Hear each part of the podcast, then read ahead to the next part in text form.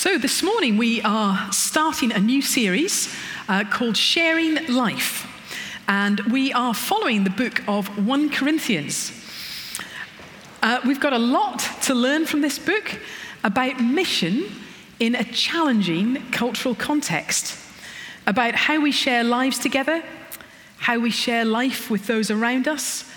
And I'm excited to see what we'll learn to enable us to grow together as disciples and what we put into practice as we engage in mission with our culture today.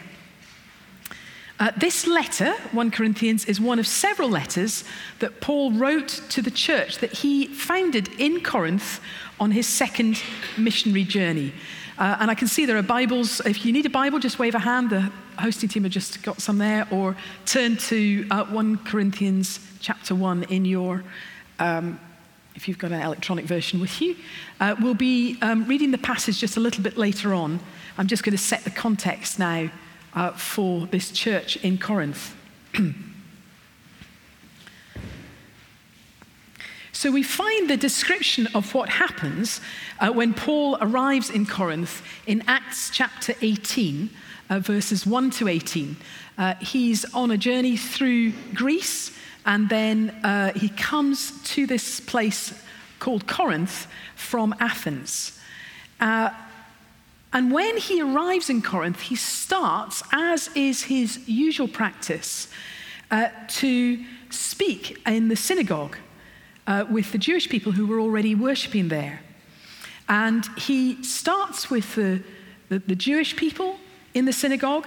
And uh, when they start to object to what he's saying, and strongly object to the extent that the uh, Luke records in Acts that they become abusive, uh, he goes next door and he to uh, and he starts to speak to the Gentiles, which actually was his original call uh, was to the Gentile people. but even with that being Paul's original call and the abuse that he received uh, in the synagogue, uh, Luke records that Crispus, who was the synagogue leader, and the whole of his household believed. And as well as them, many of the Corinthians believed and were baptized. So, just a, a brief comment to say there that Paul is speaking in the synagogue. Then he moves next door to another place of gathering where he can uh, preach the good news. Uh, but the gospel is also spreading through households. In the reading that we're about to read, we'll see uh, Chloe's household is mentioned, also the household of Stephanas, um, and then in Acts 18, the household of Crispus. So there's that mixture going on of a church that is starting around gatherings to a center where Paul is preaching and in households all over the city. When Paul arrives in Corinth, he uh, joins Aquila and Priscilla who are Jewish people who've had to leave Rome because Claudius, the emperor at that time, ex- has expelled uh, Jews from Rome. And they've arrived in Corinth and they're tent makers. And Paul is also a tent maker. So, with those two links of tent making and Jewish heritage, uh, they form uh, a tent making team. Uh, and he's there tent making with Aquila and Priscilla. And it's clear that also Aquila and Priscilla come to faith in Jesus. Because at the end of Acts, uh, sorry, at the end of Corinthians, there is a greeting from Paul, from Priscilla and Aquila and the church that meet in their household. it's a very challenging situation for Paul in Corinth. Paul himself says this in chapter 2 of his letter of 1 Corinthians I came to you in weakness with great fear and trembling. And Luke in Acts 11 speaks of a dream that Paul has where God puts courage in him. Stay firm, Paul, even in this challenging situation. And he carries on staying and speaking there and living there for a year and a half And it becomes a very fruitful time as more and more people in the church in Corinth come to faith. Why was it so challenging for Paul? Well, according to David Prior, up to that point, Paul had seen the gospel impact uh, churches in the area around Achaia, which is Greece, starting in um, smaller and medium sized cities. Corinth easily represented the largest city that he'd engaged with so far, round about a quarter of a million people there. And added to that, Corinth was a real melting pot of different people groups, uh, partly because it was such an important seaport and trading route. Uh, let's have a look at the location of uh, Corinth. Uh, you can uh, see there that it is placed on an isthmus uh, linking to mainland Greece. Uh, with Athens on the right hand side. So you can see that uh, Paul, who's traveled down from Thessaloniki through to Athens and then across to Corinth, um, the position of Corinth is a, is a really key seaport and trading route. And uh, the founding of Corinth uh, in the second century BC uh, was that it was a, a prosperous center of trade and commerce, uh, but also as a seaport, it had its share of immoral behavior. And within its history, it had temples to Aphrodite and to Apollo, Apollo and they were both, those, both those uh, cults were dedicated to glorifying sex. It was a prominent leading Greek city that defied Rome. And that resulted in its destruction, because cities that defied Rome in that time did find themselves uh, having to uh, counter uh, the might of the Roman uh, Empire and the Roman army, and they, they were completely flattened. So Corinth ceased to be.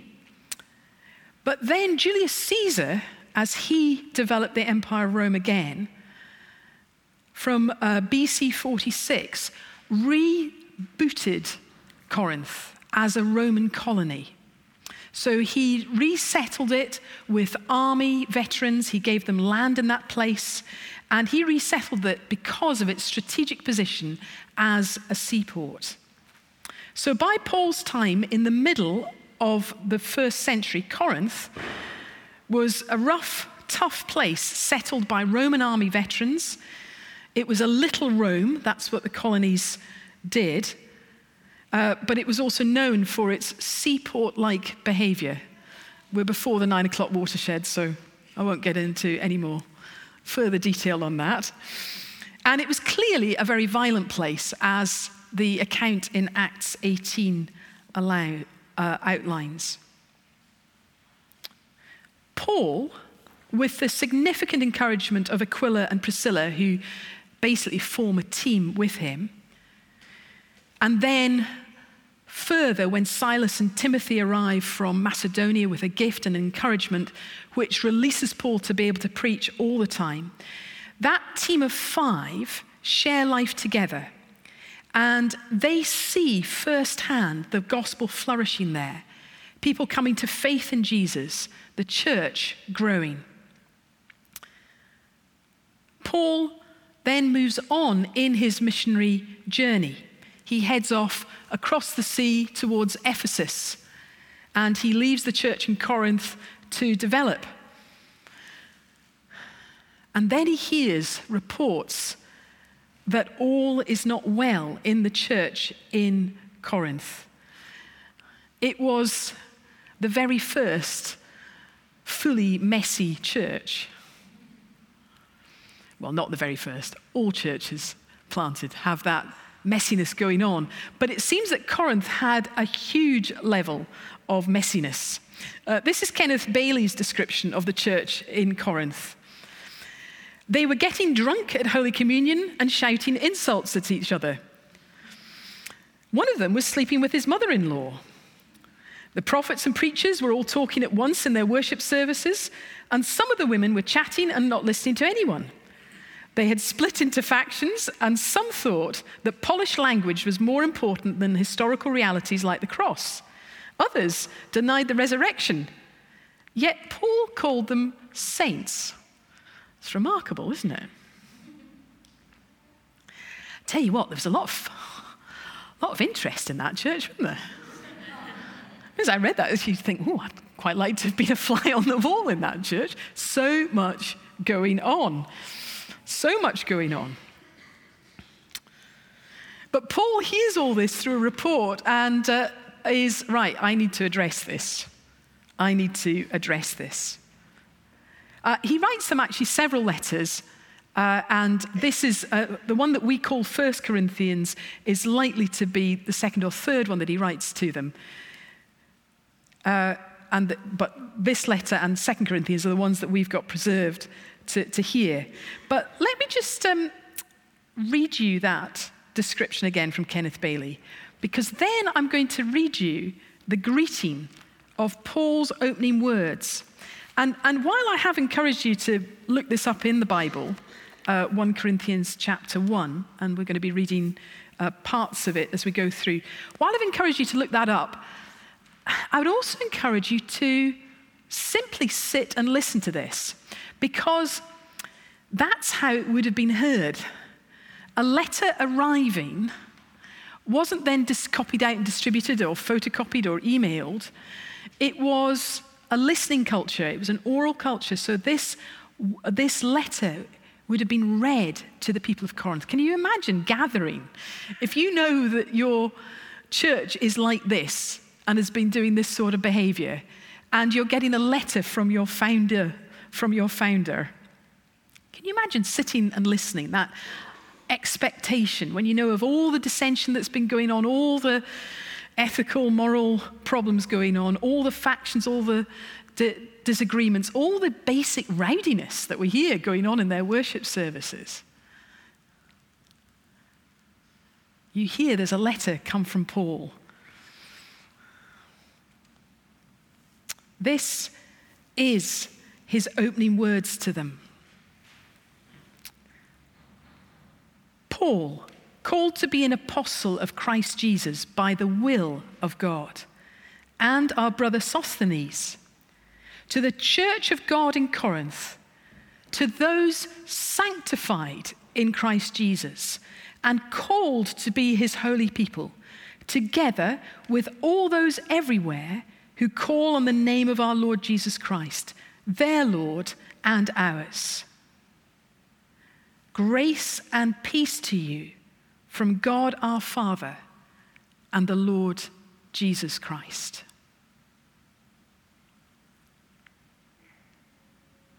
Now, in one way, that's quite a straightforward letter opening for that time. But when you think of what the church had been engaged with and what the church had been engaged in, isn't that extraordinary that that is how Paul greets them? He reminds them of his calling to be an apostle, and he, mentioned, he mentions Sosthenes, who uh, may well be the person mentioned in Acts 18, who, uh, and later on in this letter, who was one of the first households that came to faith, was the first household that came to faith in Corinth.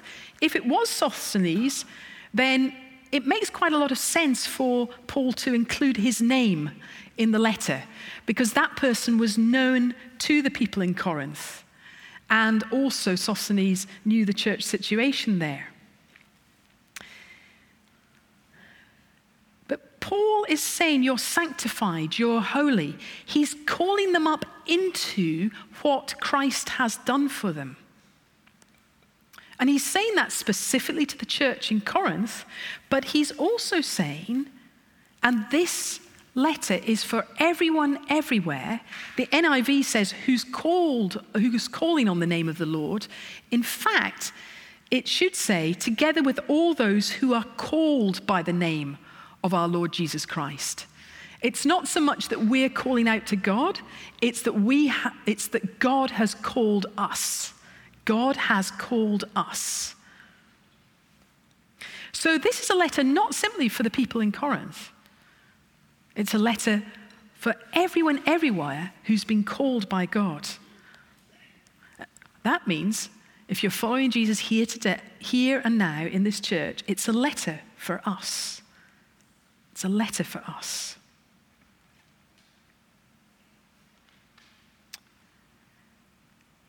Verse 3 Grace and peace to you from God our Father and the Lord Jesus Christ. Let's look at these two words grace. Grace, from the uh, he, based on the Hebrew, the understanding of it from hesed, grace has to do with the covenant faithfulness that expresses itself in mighty acts in history to save. At, Gre- at grace, the word grace was very close to the Greek word for hail, greeting, hello.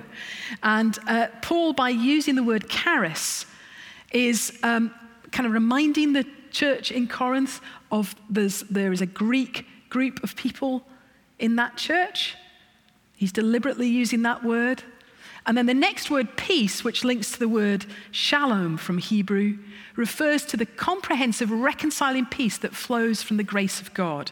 And shalom was a particularly Hebrew word, and that would be very much something that the Jewish people understood in terms of a greeting. Greek people saying hello, Jewish people saying peace. So, that combination of those words, grace and peace, is Paul bringing in right at the beginning of his letter a word of reconciliation to both sides, Greek and Jew, in that church in Corinth. But those two concepts are the overarching theme of 1 Corinthians grace that has to do with God's covenant faithfulness that expresses itself in God's mighty acts in history to save, preeminently with Jesus' death on the cross. And then from that, peace, referring to that comprehensive, reconciling peace that flows from the grace of God. It is through grace that deep peace is possible. I'll repeat that. It is through grace that deep peace is possible. Grace and peace flow to us from our Father God through the Lord Jesus Christ. And it is with that in mind that Paul continues in his letter. Uh, let's uh, read the uh, verses 4 to 9, this thanksgiving that Paul then continues with. And again, listen to this from the context of you might have been slight, feeling slightly nervous as the church in Corinth. What is Paul going to say next? But building on that thought that it is through grace that deep peace is possible, this is what Paul says next. I always thank my God for you because of his grace given you in Christ Jesus. For in him, you have been enriched in every way, with all kinds of speech and with all knowledge. God thus confirming our testimony about Christ among you. Therefore, you do not lack any spiritual gift as you eagerly await for our Lord Jesus Christ to be revealed. He will also keep you firm to the end, so that you will be blameless on the day of our Lord Jesus Christ. God is faithful, who has called you into fellowship with his Son, Jesus Christ, our Lord. It's extraordinary in the light of what Paul has heard and then what follows is that Paul starts with thanksgiving for the church in Corinth.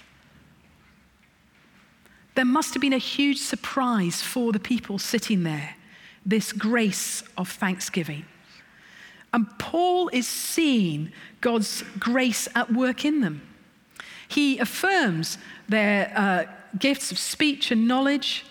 He, conf- he sees that as a confirmation of the testimony that him and the team have brought to them. He says, You don't lack any spiritual gift. But it's all because of Christ. It's all because of being in Christ.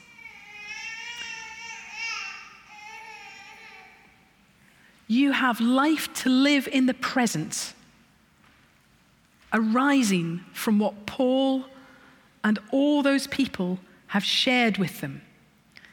And this life is given to them in Christ Jesus. And you have life with the promise of being kept firm to the end. completely blameless. God is faithful. This is a huge word of grace right at the start from Paul. The partnership that there is in our grace is that it all comes from God.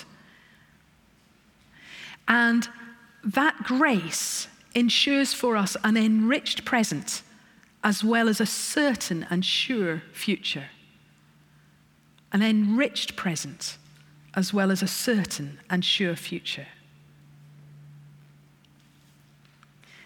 So it's with that in mind that Paul then moves on to talk of the first thing that he is really concerned about, the thing that he wants to address. Now, there are a number of things through this letter that he wants to address, but the first thing is divisions. He's heard from Chloe's household that there are divisions going on among the church in Corinth. And I'm going to read uh, verses 10 to 17. I appeal to you, brothers and sisters, in the name of our Lord Jesus Christ, that all of you agree with one another in what you say, and that there will be no divisions among you, but that you may be perfectly united in mind and thought. My brothers and sisters, some from Chloe's household have informed me that there are quarrels among you. What I mean is this one of you says, I follow Paul. Another, I follow Apollos. Another, I follow Cephas. Still another, I follow Christ. Is Christ divided? Was Paul crucified for you? Were you baptized in the name of Paul? I thank God that I did not baptize any of you except Crispus and Gaius, so no one can say that you were baptized in my name. Yes, I also baptized the household of Stephanas. Beyond that, I don't remember if I baptized anyone else.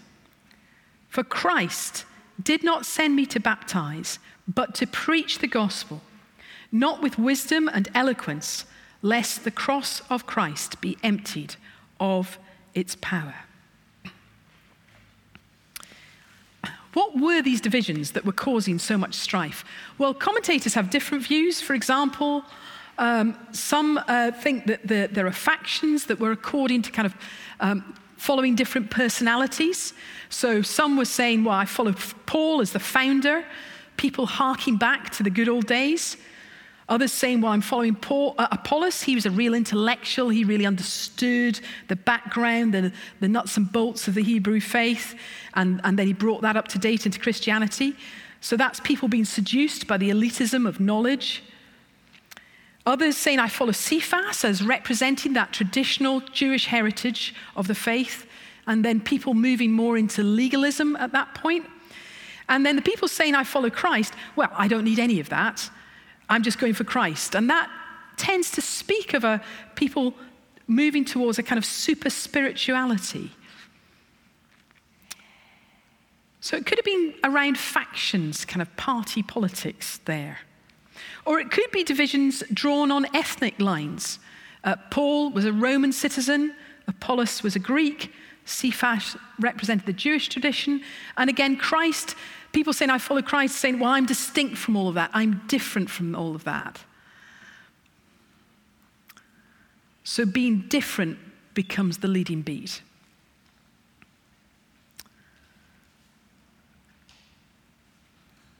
What is clear about these divisions is that they were causing the church in Corinth significant fallout, dissension, and strife.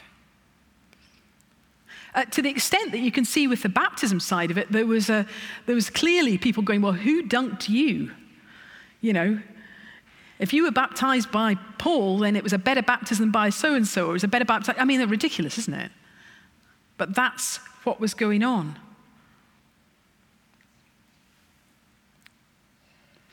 What about us today? Do we kind of adhere to particular podcasts and we say, that's the, that's the one I'm following, that's the person I'm following? Do we adhere to particular ways of being church or particular outworkings of being church? And start to say, well, that's my way.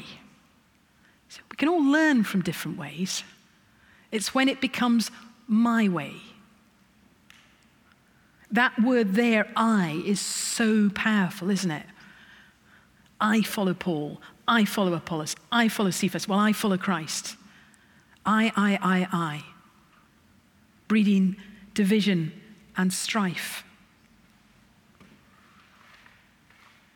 Rather than the church sharing life together and sharing life with those around them, these dissensions had completely derailed them from the reality that the preeminent priority is that it is God who shared his life with them and did that in the most radical way with Jesus on the cross.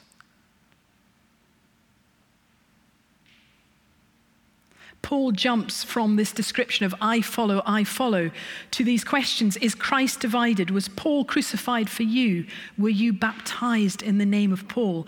And the you there is plural, it's significant, it's moving from the I to the you. And he's saying, This is what God has done for you. Christ has been crucified on the cross. It all comes back to the cross. And that's what next week's sermon will focus on the wisdom and power of God in the cross. And that wisdom revealed through the Spirit. Spiritual wisdom found in the cross.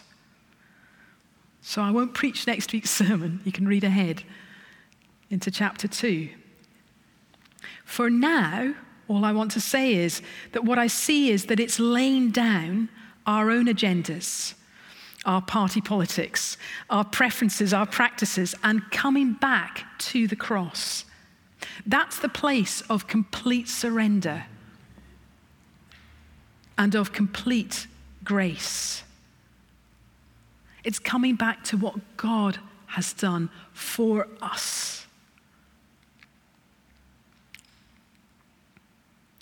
In my preparation for this morning, I was struck by reading that the word that Paul uses for I appeal, where he starts this addressing of the division, he says, I appeal.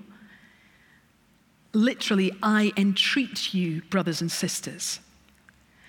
That that word is the same word that is used in Luke 15 in the parable of the prodigal son, of the father going to the older brother to plead with him to join the party that the father has thrown for the younger son who's come back from a life of dissident living, who's squandered all his wealth on prostitutes, and has come back to the father. And the father has spread his arms open wide. He's run towards the younger son, and the younger son has thrown himself on his father's mercy and grace.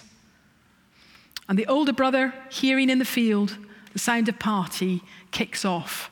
He's absolutely furious. And the father leaves the party and he goes to the older brother and he pleads with the older brother.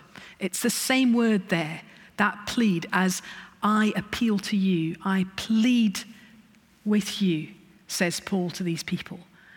The father going to the older brother to plead with him to come and join the party.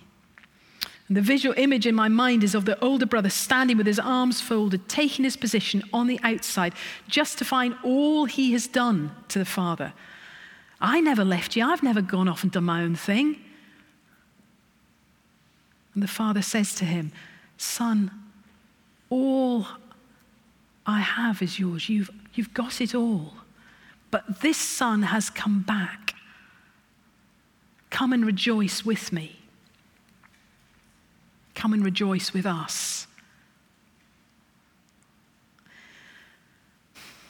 The older brother doesn't recognize the grace that the younger brother is receiving. This is how Charlie Mackesy uh, visualizes the grace that the younger brother is receiving. The younger brother overwhelmed by the grace of the Father.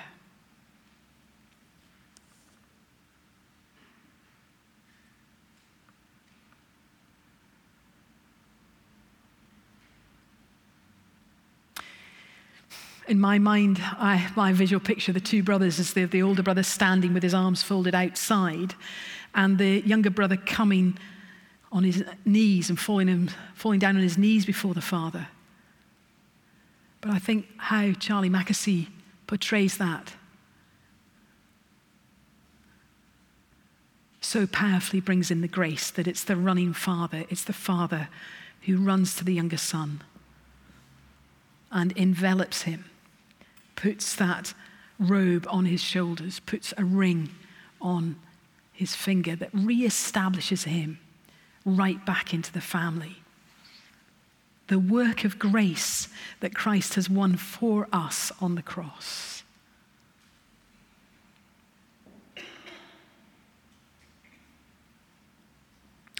You see, that's why Paul can state with absolute sincerity his thanksgiving that we read in verses 4 to 9. His thanksgiving is authentic. No matter what disagreements, hugely questionable life choices they'd made,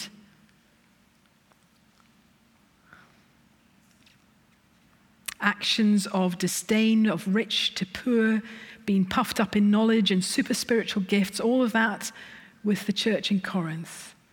With all of that going on, Paul authentically gives thanks for them because the grace of God in the cross of the Lord Jesus Christ means that they are sanctified, they are holy, they will be found blameless, standing firm at the end. It's grace given in the Lord Jesus Christ. Paul looks at the Corinthian church as it is in Christ before he looks at anything else that is true of the church. Regardless of all the ethical and theological failings that Paul found in the church in Corinth, he was confident that the Corinthians would stand guiltless and blameless in the day of our Lord Jesus Christ. The Corinthians may not be faithful, but God is. God is. What's our response to this in Cambridge? We want to be sharing life with each other, with those around us. And we may be acutely aware as we listen of aspects in our own lives that we're not doing, stuff we're getting wrong, perhaps even the denials, the divisions, the ethical failings, the theological lapses, the taking a position. I do this.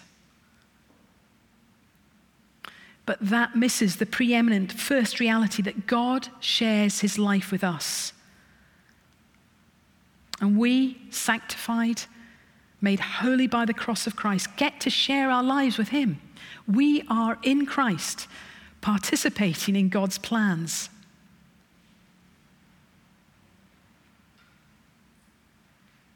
Is our posture like the older brother, standing on the outside, arms folded? Or is it like the younger brother, throwing himself into the arms of grace of the Father? do we kneel at the foot of the cross where our Lord Jesus Christ won for us. The reality that God looks on us as blameless. And then it's from that place of grace that we get to live out the lives that God calls us into. What is God saying to us through this opening, this introduction?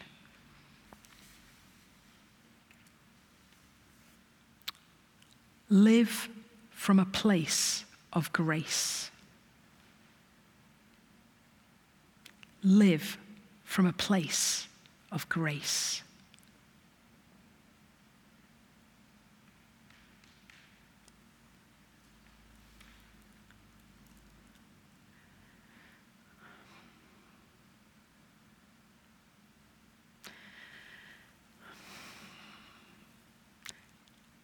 It's so easy for us to focus on all the things we're either not doing or the things that we're getting wrong.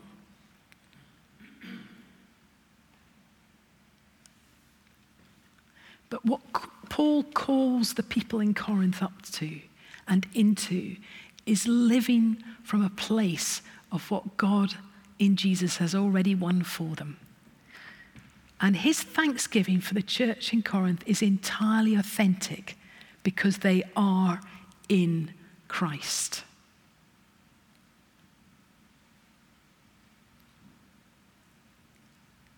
You know, church, we'd be so dangerous if we lived completely out of that place of grace. Dangerous to whom? We'd be dangerous to the enemy.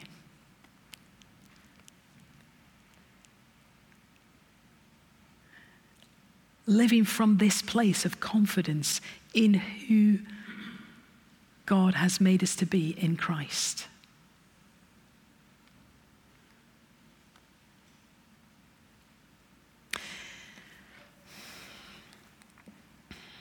as we move into our time of response.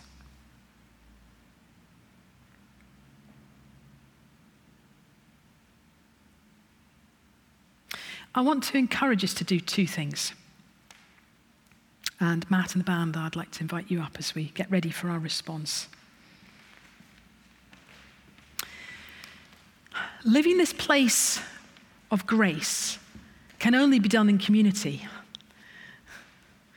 This was a letter written to a community, sitting listening in community. Paul was calling them out, calling this out of them, that they are already in Christ. So I want to ask you that during this week, in your communities, in your households, you read these verses to each other, verses 4 to 9. Call it out of each other who you are in Christ. Do it in family times around meals, do it in your community times. If, like me, you live on your own, go and find some people, go and have that spoken back into you, and you speak it back. Let's give thanks for each other as we go through this week of what Christ has done for us. So let's read verses 4 and to 9 over each other and call it out of each other. But in this moment, the other response that I want us to bring now is that we actively lay aside our own agendas, our own positions, our own preferred ways of doing things, and come back to the cross and surrender to Jesus, the one who has won for us that place of grace before the Father. In the Father's arms. Let's take a moment in the quiet